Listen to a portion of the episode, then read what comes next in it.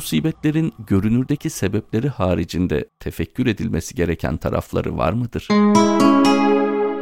Fiziğin metafiziğe, metafiziğin de fiziğe etkileri vardır. Manevi bir aksaklık maddi bir probleme sebebiyet verebilir. Maddi bir ihmal manevi bir sonuca sebebiyet verebilir. Başa gelen musibetlerin iki tür sebebi vardır. Birisi maddi ve görünür sebepler, bir diğeri manevi ve görünmeyen, arka plandaki sebepler. Bir hastalığı düşünelim. Tıp bilimine göre hastalığın maddi sebepleri vardır. Onlar incelenir. Ama tıbbın onu ortaya çıkarıyor olması aynı hastalığın manevi bir ihmalden, manevi bir hatadan kaynaklanmadığını göstermez. Bunu doktorlar da göremezler. Kişinin kendi vicdani bakışının bir sonucu olarak ancak anlaşılabilir. Her musibet bir gerekçeyle gelir. Her hastalık bedene bir sebeple yerleşir. Ancak bu görünürdeki sebeplerin görünmeyen sebeplerle beraber düşünülmesi icap eder. İnsanın yaşadığı hastalığın fiziksel, biyolojik ve tıbbi tahlillerinin olması onun manevi hayatıyla ilgisiz olduğu anlamına gelmez. Gurur, kibir, enaniyet gibi manevi hastalıklar da insanın maddi dünyasında bir takım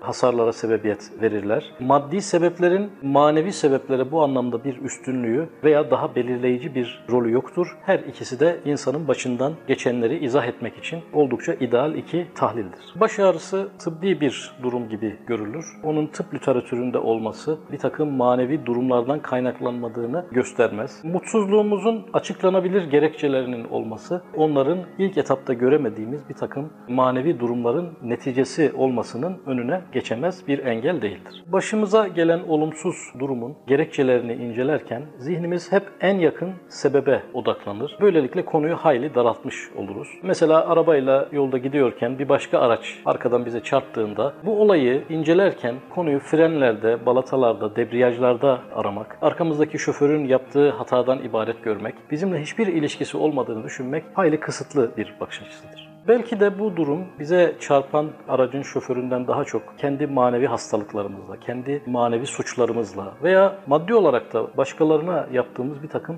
yanlışlardan dolayı başımıza gelmiş olabilir. Mesela biri bizi arkadan çarpıyor ama belki de kısa bir süre önce biz bir insanın seyrinde giderken, kendi yolculuğunda giderken, kendi hayat macerasında ilerlerken onu belki demotive etmişizdir. Onun yürüyen heyecanlı gidişatını engellemişizdir. Onun yürüyüşünü, gidişatını aksatmışızdır. Böyle bir problem gelip bir arabanın bize çarpmasıyla sonuçlanmış olabilir. Başımıza gelen olaylarda şu soruları kendimize sormalıyız. Acaba bu başıma gelen bir başkasına yaptığım bir kötülükten dolayı mı oldu? Acaba bu olay Rabbimle ilişkimin zayıflamasının bir sonucu olarak mı başıma geldi? Acaba bu olay el uzatmam gerekirken el uzatmadığım birinin kırgınlığından dolayı mı başıma geldi diyerek perspektifi geniş tutmalıdır insan. Allah'ın izni olmadan hiçbir musibet insanın başına gelmez. Cenab-ı Hakk'ın izni de daha çok manevi sebeplere göre şekillenir. Dolayısıyla başımıza gelen olayın maddi nedenlerinden daha çok manevi nedenleri Allah katında daha önemlidir. O musibetin bize ulaşma iznini çıkarttıran da bizim o manevi durumlarımızdır daha çok.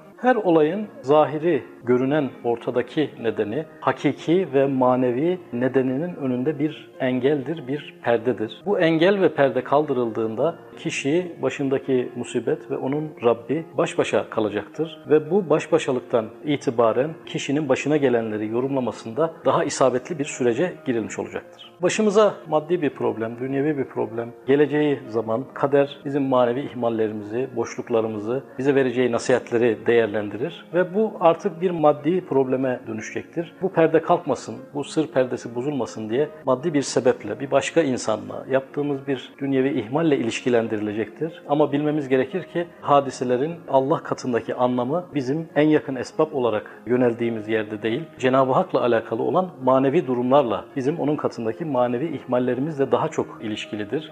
Bu anlamı bulabilmek, araştırmak, keşfetmek bize yaşadığımız musibetten kasvet duymadan bir gönül rahatlığı içerisinde bir takım anlamlar çıkarmamıza vesile olacaktır.